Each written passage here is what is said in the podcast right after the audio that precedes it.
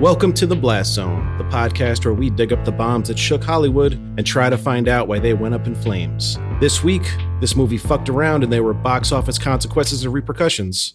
This is life.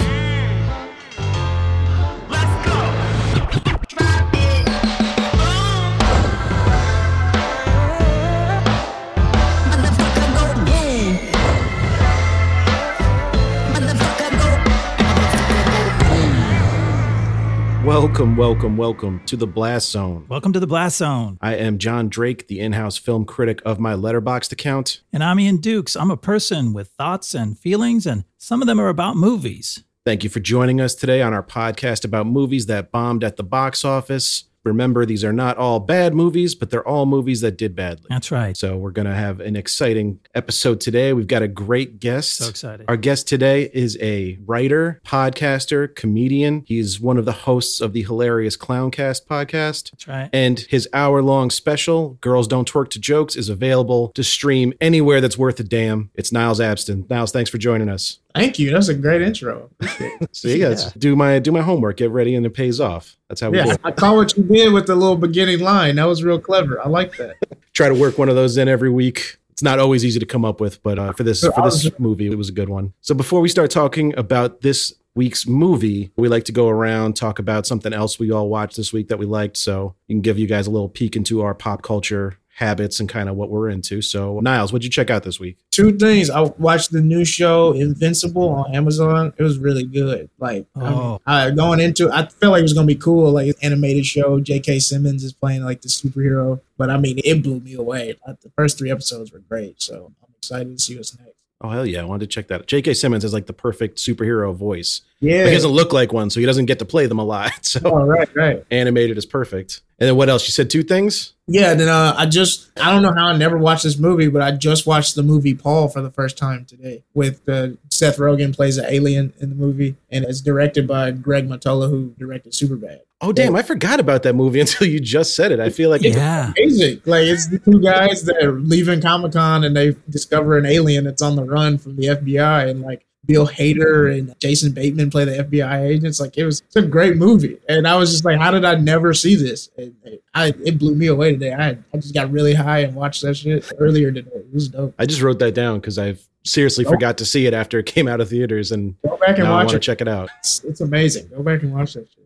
Kristen Wiig too, and she's hilarious. Wow. How What a do- oh, cast. Yeah, I think that's the same thing that happened with like Your Highness. They had this crazy cast, and the movie just kind of came and went. But I, st- I still like Your Highness a lot. I go back and watch it once in a while. Sure. But Paul, no, I forgot about that. I got to check that out now. What about you, Ian? You know, I do a lot of homework for this podcast so that I don't sound like an ignorant, uh, know nothing most of the time, or at least parts of the time. So I was inspired in getting ready to to do this episode, and I went back and watched Shawshank, which I hadn't seen in, in years and years. And Another man, box office holds up. bomb. That's yeah, that's a stay tuned episode right there. That movie made Yeah. no money when it first came out. It's crazy. It's so good. We got to talk about it because it's one of those things that's like, you can't believe that it would have bombed because it was like everything anybody talked about that year. At least that was my experience of it. I don't even know when that was. But Morgan Uh, Freeman. like is 96, 95, 96 maybe. sounds about right. And, and my thinking was that Eddie Murphy must have watched Shawshank and been like, damn, Morgan Freeman is so badass in this movie. I want to do that, what he did. And then he made the movie we're talking about this week. Yeah, there's definitely um, some parallels between Shawshank and this one. Like the prison scenes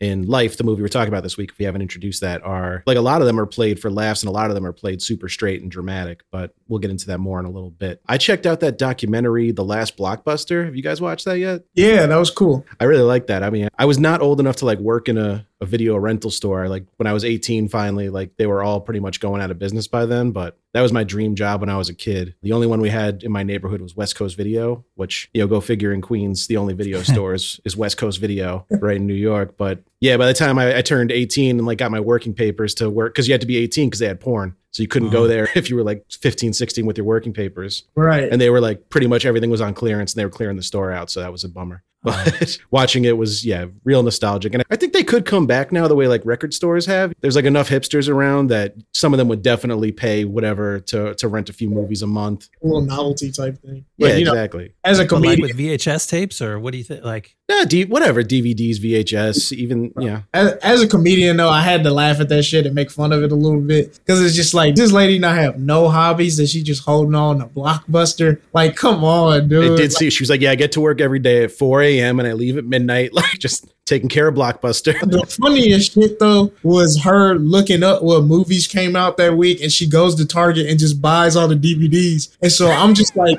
she takes them to Blockbuster and puts them in the Blockbuster, and I'm just thinking like, what if you come up there wanting to get the new Avengers DVD and shit? You look up there and it's all gone, and you're like, ah, it's that fucking Blockbuster lady again. Like I would just be mad as shit. Exactly. Like DVD purchasing in that town is down and video rentals are, are up 600% compared to the rest of the world. Right. she's just clearing the shelves. Yeah, it's wild. I mean, you you should check it out though. It's interesting. They get a lot of cool people to come on and talk about Yeah. it. It's Very interesting. it's worthwhile, but yeah, there's definitely some parts where you're like, really? Like all this for Really? Blockbuster? It's really funny.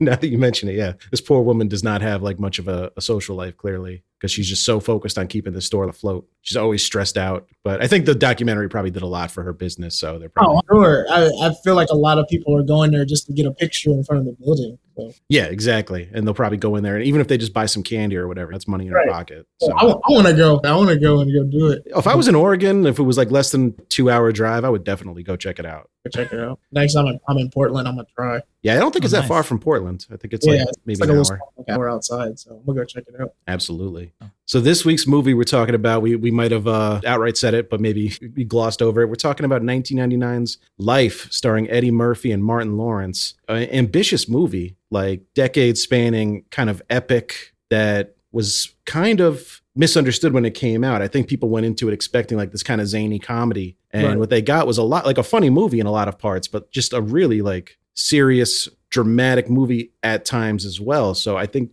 kind of a theme we've seen with the movies we cover on here is like movies that don't fit into a genre, they don't really know how to market them to Mhm. get people out there to go see it. Or if they do market like they marketed this movie, if you go back and watch the trailers, it's all jokes. Like it looks like it's going to be just a, you know, a laugh a minute. And probably when people came out of the theater, some of them might have been upset that they were expecting this just hilarious comedy the whole time and they got this movie that's really like sad at times. Yeah, Yeah, for sure. It makes me wonder, like, what did what did Eddie Murphy think it was? What did Ted Demme think it was? Was there I like a it was- disconnect? I think it was just way ahead of its time with the subject matter in the movie. Because if that movie comes out this year, oh, it makes so much money and it gets nominated for everything.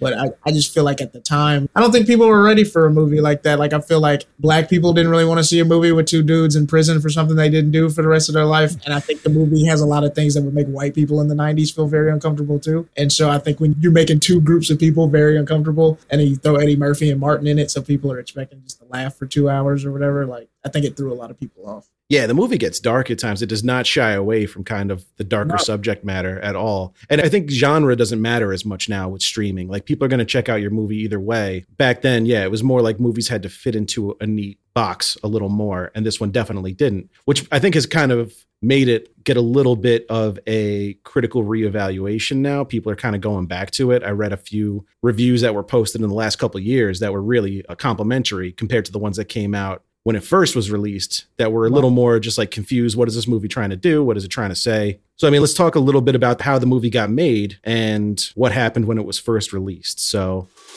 in 1998, Eddie Murphy was at a bit of a career crossroads. He was just about to alternate one of the biggest hits of his career in Dr. Dolittle with one of the biggest bombs of his career in Holy Man. So it was at this point Murphy decided to pursue a passion project of his, a decade spanning prison epic that would examine America's relationship with race and incarceration. As one does. He recruited writers Robert Ramsey and Matthew Stone, whose sole prior writing credit was the poorly received 1995 comedy slash drama Destiny Turns on the Radio, to write the script and recruited friend Martin Lawrence, who he had worked with on 1993's hit film Boomerang to play the co-lead. He's so crazy. Ted Demme, who frequently worked with Denis Leary and was coming off the best received effort of his career with Beautiful Girls, was chosen to direct, and filming began in March of 1998, with California filling in for the Mississippi setting of the movie. Principal photography was completed on June 19, 1998. With a film firmly aimed at adults, the movie received an R rating and was set for an April 16, 1999 release date. The film would have a solid opening weekend, earning just over $20 million, but the returns would drop off sharply in subsequent weeks due to mixed reviews. And without much of an international box office presence, the film would leave theaters with a worldwide gross of $73.5 million, falling well short of its $80 million budget and firmly establishing itself as an ambitious box office bomb. So that's how it went down. And, you know, we'd like to mention it on the pod, but if movie makes $73.5 million and its budget is $80 million, it didn't just lose $7 million. It lost like $40 million right. when you factor in marketing costs and the theater's taking a cut of all the ticket sales. So this movie lost quite a bit of money. You have to make probably double your budget in most scenarios to make anything. So yeah, this was a, a big loss for the studio. And uh, let's try to get into why we think the movie kind of failed. We touched on it a little bit, but what else, Ian, did you did you have to say on that? Well, I mean, I think to Niles' point that people weren't ready, and I think that the filmmakers knew that. Like they weren't ready for a movie that went really harsh. So, like today, you can make really harsh stuff, and you can put. There's so many dramedies between premium cable shows and streaming, and people are just used to the realities not only of this part of American history, but just in general of like shows that are both funny and then go really seriously dark. And like so, it was a different era. They couldn't they couldn't quite make that, so they they played with it. There were moments, but those moments I'm sure felt really weird in yeah. 1999. Like we'll get to it later on to see the biscuit story play out, which was just yeah. pure tragedy. Yeah, like yeah. it's nothing but tragedy. There's nothing. I mean, he's this funny comic relief character for part of it, and then his his end is so tragic right. that you're like, what am I watching? But mm nowadays you would go, oh yeah, this is just like in Barry or whatever when you know some shit went down. But back then, it's people probably freaked the hell out. But you call the movie Life, and I think they were trying to like strike a tone that's a lot like life. It, it's not always funny, it's or it's not always sad. It's a little bit of everything, right. and that's really like the balance I think they struck in the movie. But again, it makes it it's a hard sell. Nobody really knows what to do with that, especially back then. Yeah. And Ted Demme directing it, I have this theory that he really didn't do anything on this movie. Like I think Eddie Murphy like ghost directed this movie because this was like his baby. He wanted to make this for a long time. And then Ted Demme was like a nobody at the time. Uh, he would direct Blow after this one. Wow, he directed Blow. I didn't know yeah, that. That was like that was his last movie. Actually, he he died at 38 in 2002. Oh, right? Yeah, he had a heart attack. But yeah, he hadn't done any big movies. He had Beautiful Girls, which people kind of liked, but it was very like low budget under the radar. And then Eddie Murphy just kind of plucks him out of nowhere to direct this movie. so I really think Eddie Murphy was just looking for somebody that he could kind of guide to make the movie he wanted to make. You know what I mean? Right. That makes sense. So that's that's my little theory about it. I mean, this is not backed up by anything except my weird brain making connections. Yeah. But I just know Eddie Murphy. He's a guy that when he wants to make a movie his way, like he's going to do what he has to do, and he had the star power back then to really get it done. So, all right, we so, could we could what, talk about it as we're about to jump into the story, and we'll talk about exactly what happens and doesn't happen. My other main theory is that like the writers let them down, like Eddie and Martin go off. They get to do their thing, a lot of it which feels improvisational, like they have all these fun arguments and stuff. But yeah. as far as like the the beats of the story moving forward, there's yeah. to me there's something missing. The They're story structure is off, like the second half of the movie. Yeah, because I didn't feel attached to these characters because it felt like stuff was happening to them rather mm. than them because of their unique personalities, like finding their way through this life. It was just like watching a lot of stuff happen to them. I think that's a problem you see a lot with prison shows or, or a show like or a movie where somebody's stuck in a setting. It's like stuff keeps happening to them rather than they're driving the action. But that's true. That's a part of the the reality of that situation is you don't have much of a say in, in how your life goes. So you kind of have to sit back and just let things happen to you, unfortunately. But you see and it I, sometimes in like army movies too. It lets similar setting. Like you're stuck there, you can't right. leave. You got to listen to what people say. Right. And I think the way it, it kind of set it up at first, because I remember the first time I ever saw it, it sets it up for you to, I guess you think that the movie's going to be about them trying to escape. And when it doesn't do that, it's just, it, it becomes like a letdown. I don't think it makes it a bad movie, but I think yeah. it's what, it, it makes you think that's what's going to happen and like they're gonna go on this adventure and like get out and make it back to New York. But in actuality, that's not what happens. so right. just, so yeah, I think that was part of the problem too, just with the story, the way it's set up. That's a great yeah. point. Like it, it nods to that. There's kind of a thread. It keep coming back to escapes, and they keep talking about. They talk to each other as though they were people who were famous for constantly trying to escape. But the mm-hmm. evidence that you see in the movie is like that's just a thing that happened a couple times here and there. It's not there like yeah, and this isn't story. exactly like the prison from the show Prison Break. If you catch like a guard sleeping, you could just walk by him. There's no fences. There's no. So I did think though that it was kind of a cool decision to have it set up like this is going to be this epic chase. They're going to get out. They're gonna they're gonna be on the run. But it's kind of deflating for everyone, the characters and the audience, when they just get dragged back time and again. But it felt like it rang true to me. I don't know. Like I think Yeah, that that part of it kind of worked. That's really how that's how it's supposed to be. Yeah, prison breaks usually don't work. So if you had a movie where these guys just get out and go off and live their life, it might be an entertaining movie, but it, it wouldn't ring true. And I think it would kind of go against what they were trying to say. Exactly. And how many black dudes was escaping from prison in the 30s from Mississippi? I don't. I don't Yeah, even if you get out, like people are going to be looking at you sideways. Where are you gonna go next? Yeah. So- Right. Yeah, they got no money. They have no transportation. They're looking for a boat. They don't even really have a map. But let's get into that when we talk about the story. So it starts off in 1932. Ray Gibson and Claude Banks, that's Eddie Murphy and Martin Lawrence, respectively, meet in a New York City nightclub to get out of a jam with the club owner Spanky, played by Rick James. Yo. The pair agree to go on a bootleg whiskey run to the south. After picking up the booze in Mississippi and running into trouble at a local bar, a crooked lawman named Sheriff Pike frames Ray and Claude for murder and they are sentenced to life in prison. So that's a quick synopsis, but that's that's a big chunk of the movie right there. That's like 30 minutes of this movie. Almost Right. a quarter of the whole story takes place before these two uh, actually get sentenced to prison. So, I mean, seeing Rick James in this movie was was a big deal for me. That took me back. Love Rick James. I didn't know he didn't even I didn't even recognize him at first. He really didn't even look like himself. I think he was No. You don't re- you don't recognize it until you really like see the credits and like Spanky is Rick James. You're like wait what? Like I didn't I definitely didn't want it the first time I watched. it. he did a good job too. Like he was believable. He's so good. It was very good. And it just like looking back at like the Chappelle show sketches, like it's just funny. Like him and Eddie Murphy really were friends. Like he Yeah. put Rick James in the movie. That's the first thing I, I thought about when I saw him in here was Charlie Murphy's True Hollywood Stories. I was Like, like, wow, that's really true. not Yeah, that I ever doubted the good word of Charlie Murphy, but you know, it's Right. good to see it like reinforced on screen. Yeah, so I mean, Rick James is an interesting character because I had to look him up and sort of reconstruct the history of it. By this point, he had already been, he was a problematic guy. Like, Oh, I had a lot of fun seeing him in this movie because he's, on one hand, he's Rick James bitch, and like you, you see him, you expect him to step out and do that, but no, he actually plays the character really seriously, and it's like a, he plays a great, intimidating uh, nightclub owner. But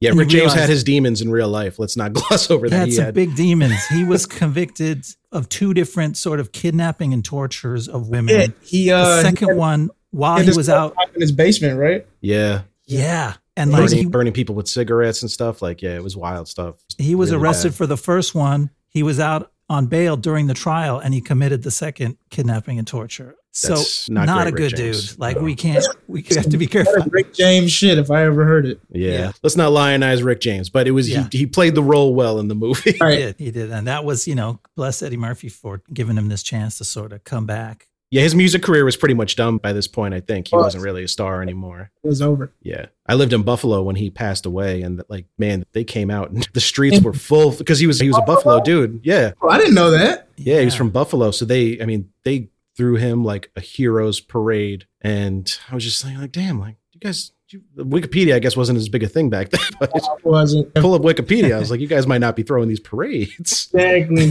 But a lot of uh, interesting stuff in this first 30 minutes. I was really impressed with like the set design and the costumes Yeah, it that they got. You know, like th- I think a lot of the movie's budget went to make it feel like era appropriate Mhm. with the they set up this club in New York and I mean that can't be a cheap set to put together and dress everybody the right way, make everything accurate, but it really paid off. It, it kind of immerses you in the moment, I think. And then some funny interactions. It was interesting seeing Martin Lawrence play like the kind of the square guy, the straight man, the straight-laced character when he's always like acting out in movies and you really could have probably switched the characters and it would have worked just as well. I feel like it could have been either one, but yeah, him him as Claude Banks was really funny because it's just like he's just this guy in over his head.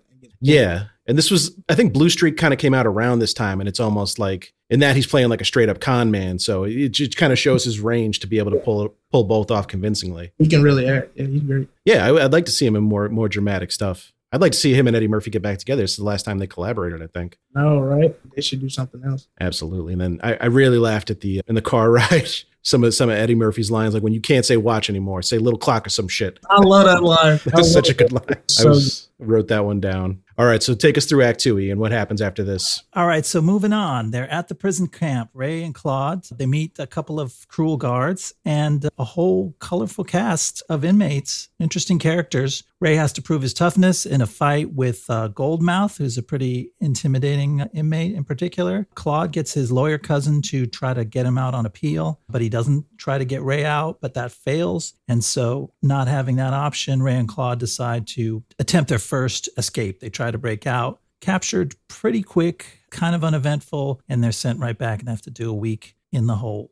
With the hole, it just looks like a big porta potty. A couple of porta potties out on the lawn. That's like one of my favorite lines to quote in the movie when they Mae Rose, she's a little girl, she's like, Night in the hole, daddy. Like that shit is just funny. Like the fact that she's just like this little kid at this prison camp and they like normalized that she was just like telling the prison guards like what to do to these. So, like, Yeah. that shit- That was dark. I was like, Yeah. oh shit. so much Yeah. power. And then, of course, he overrules her and puts them in for a week. So like, yeah, she like tried a to do them a favor, I guess, just one night. But But yeah, I, I mean, I love when they get to the prison, like the way all the characters are introduced is just amazing to me at the cafeteria table. I, I just think that shit is just so funny. Because apparently they just kind of let those were like all the, the stand up comedians were kind of in those roles. And mm-hmm. so they kind of just let everybody just do their thing and they set the cameras up and shit. So like you got Guy Torry telling really funny stories and Bernie Mac playing Jangle Leg. Like it's just all those guys just telling like these funny stories. Like one of them says like he killed uh he kills Santa Claus. Santa Claus? not He's the like, real one. not the real one. He killed a guy dressed up as Santa Claus. Like that shit is like I mean they were just talking and like you could tell that wasn't written in the script. That was just them improvising because they were just coming up with these heinous crimes like skinning people alive and all this kind of shit. So like the fact that like Eddie Murphy is just like yeah we just got off a killing spree. Like he had to really juice his up so they'd be scared of them too. Like that I just thought that was just so funny because you you can only imagine what being in prison was like back then. You got to be the toughest guy there. So Of course. that scene that's like one of my favorite scenes outside of the pie shop scene that's probably my favorite scene in the movie Yeah, pie shop scene when they're first on their way down to Mississippi. We didn't talk about that was a great scene. I, I was doing a little research for this. They they originally played it where Eddie Murphy was the character that got angry, and Martin Lawrence tried to calm him down. And they Oh, said good. what for whatever reason the scene wasn't working the way they wanted it, so they Yeah. switched around the roles, and it was just like electric. So. Yeah i mean when the, when the white guy is just looking at them crazy and he he says his name because it's on his shirt and then the lady comes out she's like well if you boys can read so good why didn't you see the sign? And it said no colors allowed on the wall. I remember the first time i saw that i screamed i was laughing so hard because it's just like that shit was just so funny. Like that scene is hilarious just iconic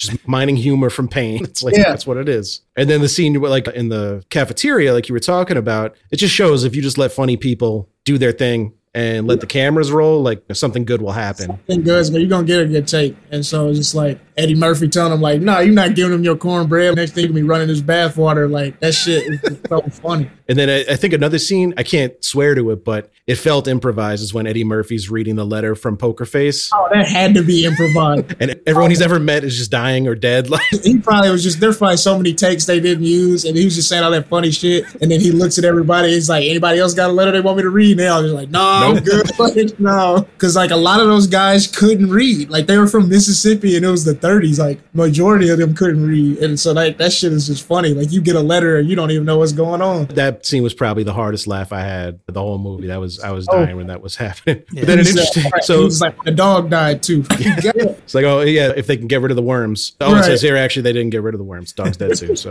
so funny. just the timing on it was great. And this was interesting prison, a prison unlike any I've ever seen in the movies, where they have like picnics where your family can come hang out, or just random girls can come hang out. That was the thing. So like me being from Mississippi, like that's why me and my friends like love this movie so much. There's not too many movies set in Mississippi, but like that's a thing in Mississippi and Louisiana and Alabama. A lot of these older plantations were turned into prison. So a lot of the prisons were really kind of geared around yard work and agriculture and, and all that kind of stuff. So like that's how a lot of prisons were in the South. It was more of like a camp, and they Wow. it camp. eight. So it, it like in the South, prisons really turning into like buildings with cells that was more of a thing that happened like in the 50s 60s whereas like uh, the early 20s 30s 40s like a lot of them were basically like plantations turned into inmate camps Yeah, I mean, I just can't imagine the amount of free labor they got out of all these inmates. It's insane. right right and the, he even says that at the end of the movie he's like at least the state of mississippi got some free labor like that's what they saw them as That was Right. the whole.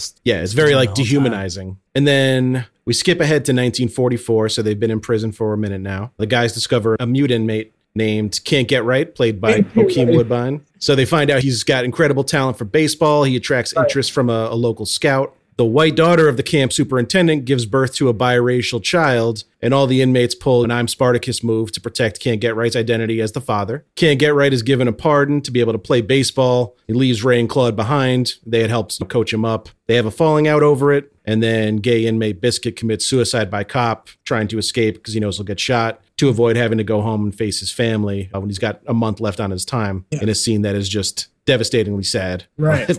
I was shocked to see Bokeem Woodbine pop up in this because like I had no idea he was he's been acting for this long. He's like one of my favorite actors now since I saw him in Fargo. I love Bokeem. Yeah. He's awesome. But Yeah, we had a guy we, that was a little younger than us, and he kind of looked like him when he was younger, so we always called him Can't Get Right, and he used to get in trouble a lot too. So it's pretty Uh, applicable. Can't Get Right is like one of my favorite movie characters of all time. Like he couldn't talk, but he was so good at baseball. And then like the fact that they used his character to show back then, like you were really good at something, they'd find a way to get you out. So it's just like how ethical is is prison really if you can do something that can make somebody some money. Yeah, there wasn't nearly as many computer records or anything back then. You could probably finagle something to get somebody out of jail if there was money in it. Right. So that's and uh, Noah Emmerich plays the baseball scout. He Yeah. plays him. I don't know. Like, did he seem sincere? Like he was really trying to help this guy? Was he kind of a scumbag? I couldn't really get a read on him. I felt like he was sincere in making money, and Yeah. he knew he was gonna make him some money. And so, and then I just think it's just the way they introduced Can't Get Right being good at baseball is like an accident. Like they're just like let him, just let him take a swing. You let everybody mm-hmm. else take a swing. Let Can't Get Right take a swing, and then he tell Bernie Mac's character like take it easy on him. Then he smashes the ball. And I'm not gonna say the line, but he tells it's a mistake. And so they're like put a little sauce on it, and then he threw him like a curveball type pitch, and then he crushed it again. And so it's just funny that this dude just came out of nowhere and just swing a bat like that. But Yeah. probably he had played baseball a lot going into that, but he's mute, so he never told anybody or anything. Yeah, like the little clue was that he when he first shows up at camp, he's bouncing Yes, that the little ball. rubber ball, Yeah. like, and that's like. So he was probably a really good athlete that just got us in trouble, but he's mute, so nobody knew that. Uh, can't get right. That's like one of my favorite movie characters ever. And he managed to father a child while he was locked up, though. Right. I know, Like- man. Like that lineup scene is just comedy gold. Like they just they just kind of fed off of each other, or whatever the first one, and then Bernie Mac has the funniest one, just going eyes to pappy. Like that shit is just. Like, I mean, I don't even think you could write something like that. That What a range for Bernie Mac in this movie, because then 10 minutes later, he's playing Yeah. the saddest moment in the movie as Biscuit's lover, like Yeah. and like fetch his, his dead body out of the grass. It's so And I touching. and love that scene. I love that scene because it's like you laughing and you're doing all this, laughing all the jokes, but like I don't think you really think of a lot of times when people are in prison. I don't think we really think of like what their psyche of like when they are gonna get out eventually. What are they thinking about that? Like there's people they, they get anxious before a new job and things like that. Imagine anxiety you get from you coming to a whole new world after being locked up. So it's just like they really showed that in like one scene. Is like he was just, I guess he was just really in fear of what his life would be outside of this. And then he knew, like, as a gay black dude in the 40s, like, they're not going to accept me on the outside like this. So I don't want to go. So it, so it was just very, that scene is just, it's sad, but it, it's great. Like the layers in it when you really think about it. Yeah, yeah, and he plays it great. But like you said, I, I'm a person that gets anxiety doing anything different, and I just can't imagine going out into the world after he was locked up at least 12 years because he was in prison when they first arrived. So, especially back then, I feel like the world is making such strides, even just technologically, every year. Stuff was changing so fast that the world must have seemed incredibly frightening to somebody who's been kind of stuck in time for for all those years. Right. Because, I mean, they were in prison for World War II. So, I mean, America was just a completely different country just historically after those wars. So to miss that and then come out culturally, like, where do you even start? So I'm sure, like, all of that. And then also, you know, I'm gay. Like, those, all those things, like, that really weighed heavily on him to where he was just like, I'm to just take my chances with them, them making the decision for me. Right. All right. So take us to the next section, Ian. All right. So suddenly we jump ahead to 1972. Time has passed. They use a pretty nice montage to uh, jump us forward. We can talk about that. But after years and years, like 28 years of not talking to each other after their big falling out, Ray and Claude finally make up while being punished for a pie stealing incident that kind of ties back to the pie shop scene Yep, the, nice at the callback. beginning. And uh, so I'm condensing a lot of plot here, but in their old age, the two guys now they work at the superintendent's mansion, and now there's a nice superintendent Wilkins, played by Ned Beatty, and he's getting ready to retire. And so they go to pick up the new superintendent who arrives to take over the place. Turns out it's crooked old Sheriff Pike, who was the one who framed them for murder in the first place. Ray pulls a gun on Pike after seeing that Pike still has Ray's dad's watch, and Pike kind of sort of confesses to framing them. Somehow it sort of becomes clear to Ned Beatty that he needs to defend Ray. He shoots Pike dead, but he dies that same night before being able to pardon Ray and Claude as he promised. So there Yeah. was like they come that close. That twist I'm was a gut punch, man. when he dies on the toilet, I could not believe these poor guys, everything Right. they've been through. Everything I've been through, you first, if, you watch that for the first time, you're just like, what? No, they can't get one win. Shit. I know. I was like, I think the first time I watched it, I was maybe 12 or 13. And like, I was just like, no. But yeah, the montage is, I love the montage, how they kill everybody off. Or they get released. We don't know if they all died. They might have gotten out, right? Because not Yeah, everyone was in there for life. So Might have gotten out. Yeah, it's funny because I feel like the last time you see them all together is like the Ray's Boom Boom Room dream sequence. Like that's really dope, and then you go from that too, and then you kind of see everybody's exit. And so it's like Ray and Claude were in there for life, or they like they outlived everybody. So that probably put into effect. We might as well be friends again now. We're both old, and nobody else is here. And you think it's wrapping up. That's why it's such a shock when they pull the rug on you on that one because you're like, Yeah. they're in this old age makeup. This is it. This is the final chapter of the movie. And Mm-hmm. they're finally getting out. And then it happens off screen that Ned Beatty dies, right? What's his Yeah. name? The narrator is like, nope, that didn't Yeah. happen. So Yeah. when I, I had seen this like when I was 12 or 13 and that was the last time I'd seen it before I watched it for the podcast. So all I remembered was that they do get out eventually and they go to Yankee Stadium. Yeah. So I'm like, okay, cool, they're about to get out. Like and then I was like I didn't remember that they, there's this whole other twist coming. So I was Right. really taken aback by that. I was like, oh shit. Like these Yeah, poor they- guys. I mean, they put them through the ringer, and so it's like bringing the pie, like the pie thing, bringing that back is hilarious. That's a great callback. But yeah, it's Yeah. just one of my favorite lines before they get transferred is when was when the the warden basically he's just like every day I wake up and pray that Ray and Claude like don't Ray Gibson and Claude Banks don't wake up or some shit like that. He basically lets them know like I, I hate the two of you, but you kind of grew on me because you were here for so long. And Yeah, he kind of like, gets choked up when he tells them they're getting transferred. I thought there was like a little bit of fondness there. Yeah, he really, yeah, he, they grew on him because they were just there for a long time. I feel like if you have to be around somebody that long, you eventually gonna like something about them or something like that. So that was just really funny that he ended up he ended up kind of liking them at the end. He was an old man too, so like Yeah. that shit was just really funny. And then them them moving in with the the superintendent and everything is just like back to the whole theme of like these guys are really just like cheap labor to the state. At the end of the mm-hmm. day, like why can't they just go? Like, why can't they just, if they're that harmless to where you'll put them in the mansion of a political official and not worry about them doing anything, why can't they just go home? They've at least been rehabilitated for as much as prison actually gives a fuck about that, which is none. Right. But yeah, they're letting them, these guys pretty much unsupervised with the superintendent. Clearly, they're not a threat to anybody, but they Right. they refuse to just let them get on with their lives. And then like two old men sharing a bedroom. so to Oh, me, yeah, that's a good scene. they live in a, they're living in this huge mansion, but you let these two old dudes is sharing a sharing a bedroom. Like that shit is funny. That was like a sub twin bed, right? That was not even a twin bed. That was like Single Uh, beds. they were like in a dorm room basically. a one night stand to share between the two of them. Just sad state of affairs. Another Right. great Eddie riff as he's like, just, I'm going to sit here and stare at you all night. Yeah, Eddie was so good at like just the freewheeling kind of rambling rants he would go on in this movie. I mean, that was always like his calling card, but I feel like he was really dialed in on them in this movie. Yeah, and I think be, playing an old man kind of frees you up from doing that. Because like I had me and two of my friends, we did some YouTube sketches a couple years ago where we had old man makeup on and we just kind of improv on a couch like mm-hmm. we were in a nursing home, and it, it was just fun because like it's just a whole new set of rules with playing an old person and the things you can say and kind of get away with and shit Oh like yeah, that. old people I'm- can do whatever they want. They can, and so That's I feel like so I feel like them playing those characters was just very fun because the the improv as old Ray and Claude is just hilarious. Like Yeah.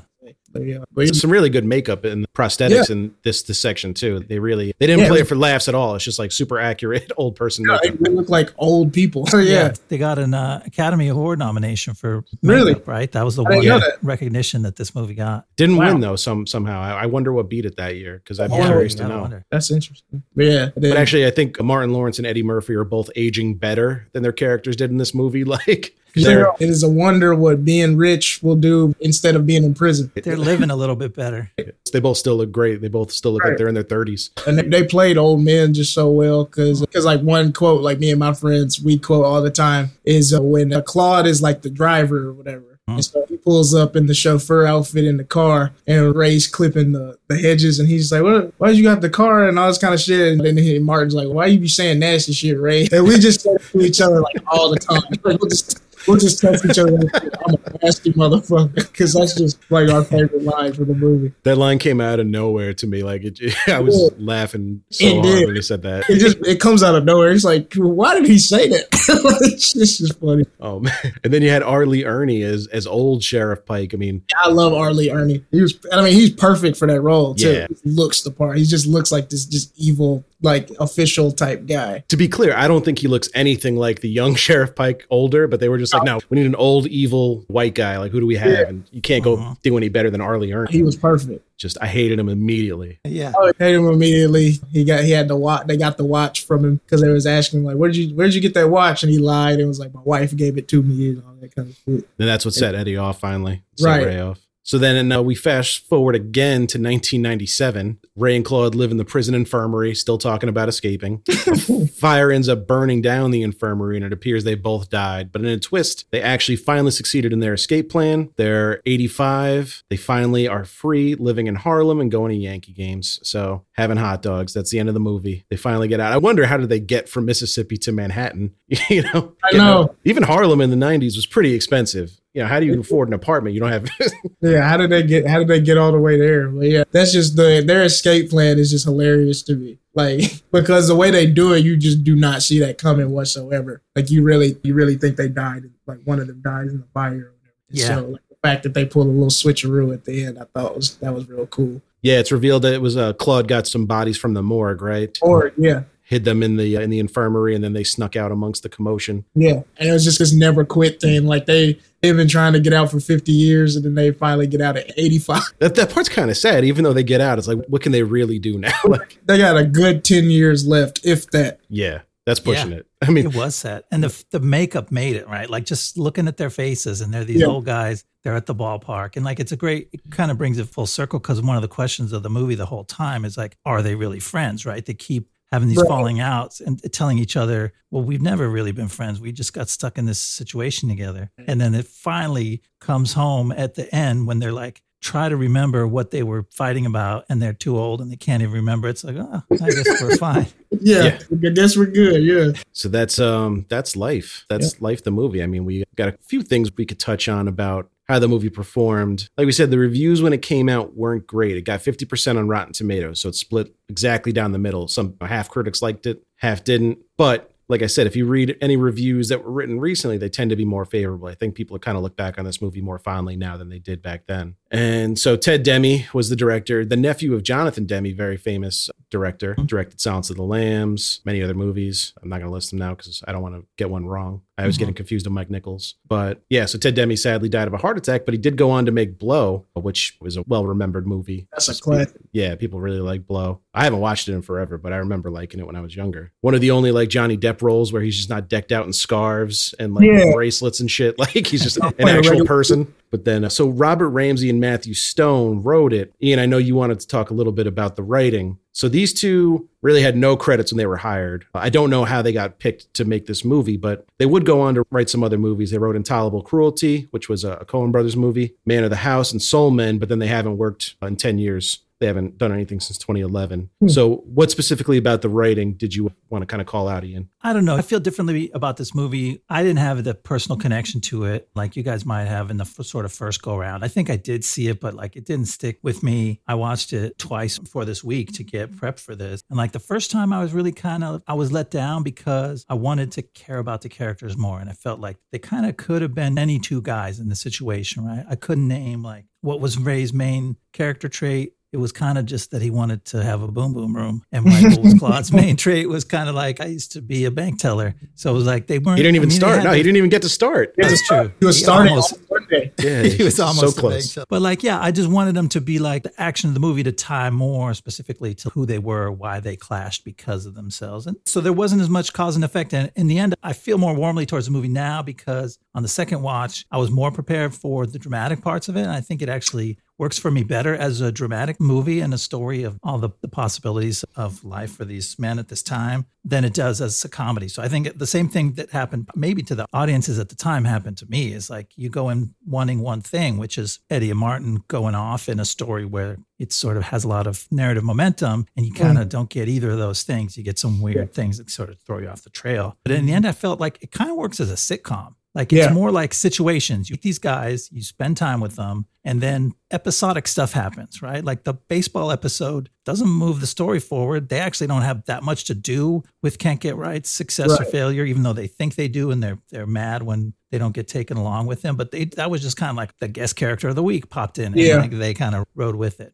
But That's a good point. I- Yeah, actually, the way the way you say that, it is like it is very episodic. Like there's chapters to the story, and they don't all have to tie into any kind of big narrative, but they're just yeah, like slices of life. But I'm okay with that. Yeah, the movie works on its own terms, it, but just might not work on the the terms other people set for it. That's if that makes sense. Yeah. I think they made the movie they wanted to, and it just confused audiences. Right. That's really what it I mean, I like looking at some of the other movies that actors do around like their big flops to see if maybe there was some kind of indication. So looking at Martin Lawrence's movies from around this time, he made Nothing to Lose in 97. And I also looked at what these movies were rated because I think maybe there's a correlation there. Mm. Yeah. So Nothing to Lose is rated R. It about broke even. It really didn't make any money, but it didn't lose a lot either. Then Blue Streak came out in 99, a few months after this. That was a big hit. And that's rated PG 13. And then Big Mama's House was his next big movie that he was the lead actor in. That was 2002, also PG 13, also a big hit. And then Murphy was kind of like going back and forth. He did Holy Man in 98, PG movie, huge flop,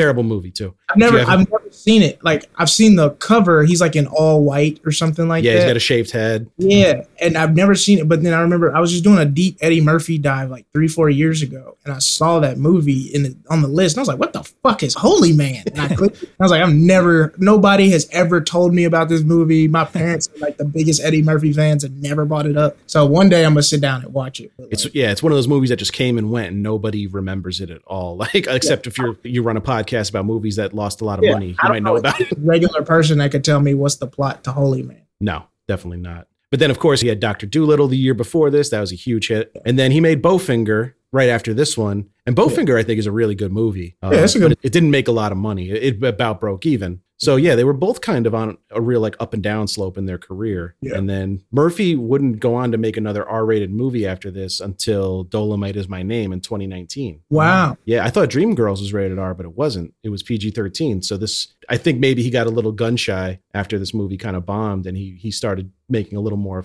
kind of family friendly movies. But now he's back. He's got Coming to America and Dolomite is My Name in the last couple of years, which I both think were were hits for him. Like they were streaming, obviously, but a lot of people watched them and liked them. Dolomite is My Name even got some Oscar buzz. Yeah, That I movie fucking rules. So, I love Dolomite. It was great. so yeah, I I just think we kind of figured out at least our hypothesis about what went wrong with this movie is just word of mouth kind of killed it because it didn't meet it, people's expectations. But if you go into the movie 22 years later without those expectations, I think Right. this movie really works. Like I really enjoyed it. And I think a movie like that, you can't spend 80 million to make it. That's part of it. Mm, like those point. kind of movies, you got to keep it somewhere between 30 and 50. I really think 80 Yeah, that mid-budget zone would be like perfect for this. But then they there was so much that went into, like we said, the period piece setting of it and making it accurate. I mean, that will drive your budget up in no time at all. Yeah, And- like we didn't talk about the, the Boom Boom Room fantasy sequence. It's so Yeah. looks so beautiful. It's my favorite amazing. part of the movie, and it but it's kind of extraneous, right? Because it's like, what did it? What did we get from that? We learned, Jokes. That's pretty much yeah, cool jokes of seeing these characters transposed into this fantasy world, which is really you, fun. Get to, you get to see them not be in prison for a second. yeah, Right. We Yeah. get, you know, we didn't talk about Anthony Anderson in this movie. This was like his real breakout fun. role. His first like he'd acted in TV before and he'd been in one movie before this, but this was his first movie where his character had a name. I think he played like inmate number 1 in another movie, but Cookie was like his first real role and he he killed it. I thought he was hilarious. Yeah, the guy telling them, uh, shut your mouth and your fat ass. Like that shit is so funny. Who said that? Was that Hoppin' Bob that said that? Hop Bob. and Bob, another great character we didn't talk about. it's wild. He one of my favorite characters too. He, he said, I ain't nice like boss. I'll slap the Blacko. She was just so funny because it's like, dude, you're not in charge. He's such a dick. Tell him about the gun line, boss. Like all that. Shit. Like, yo, Yeah, he's also like a little guy. He's got the Napoleon complex kind of going on too. Mhm. As a five eight man, I can say that. yeah, same. I'm five eight as well. He hated Ray and Claude because they were from New York, and he felt like they thought they was hot shit because they were from New York. Well, hold on now. I mean, who's saying that being from New York doesn't make you hot shit? Well, you know, I bring it up in, often enough, but in the 30s, you coming down to Mississippi, and most of those guys can't read and all that kind of shit. So they probably yeah, Ray, Ray was a little too boastful about it. Let's say, like, if he played it cool, they probably might not have had such a grudge against him. But he brought it up every chance he got. All right, so that was life. Is there anything else anybody wanted to say about it? I, can I shout out my friends? Uh, we always watch this shit together. Of course. Yeah, shout out to my friends uh, David and Josh and Madison and Frankie. We just we were like we I think the first time we all watched it together, we were maybe like 13, 14, and we would just get high and watch this shit. And we just kind of made it a thing throughout like high school, like up until now we still quote the movie and we all 26, 27 years old. So it's just it's like that movie is kind of like our friendship was made around that movie because we would just watch it all the time. Because I think we just kind of found the DVD at someone's house and Mhm. we had never seen it. We were like, Eddie Murphy and Martin did a movie together. and because it wasn't like a big box office thing, nobody had really said anything about it. And so we watched it and we're just crying, laughing the whole time. And then like your kids from Mississippi, so like that made it even funnier.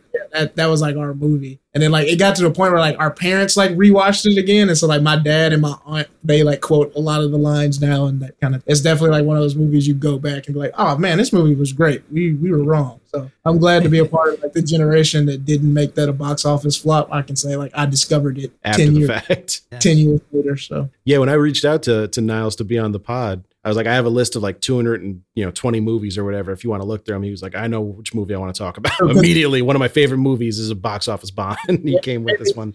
makes me mad that this flopped, you know, because I feel like maybe Eddie could have made more movies that like had that heart behind it like this. Yeah, of it, it holding- is a bummer that it maybe scared him off from doing more like this because yeah, it's it's. But I think he's back in it because I feel like Dolomite kind of had that same kind of feeling to it. So I'm excited to see what he does. You know, And I got to shout out Wesley Snipes. His performance in Dolomite was was oh, awesome. that that took I didn't I did not know Wesley was funny. That- that Right. was What about you, Ian? What were your closing thoughts on the movie? I don't know. I think I kind of already said it. Like, I feel a lot more warm towards this movie now than I did, especially hearing what it means to other people. Like, I watched the first time, like, oh, this movie let me down because I wanted it to do something that it didn't do. But it's a very pleasing movie. So I'd hate to come out of this episode sounding like I'm telling anybody not to watch it. And I usually find a reason to tell people to watch whatever we cover, whether we ended up thinking it was wonderful or terrible. There's a lot to like in this movie. Absolutely. Yeah, I've kind of said my piece already, but I'll definitely be adding this movie to like the rotation every year or two. I'm definitely going to throw it on for like a movie that you don't have to sit down and like, take notes to follow the plot. It's just kind of like Yeah. moves at its own pace. It's Yeah. really enjoyable to watch, and uh, except for the super sad moments, which we talked about.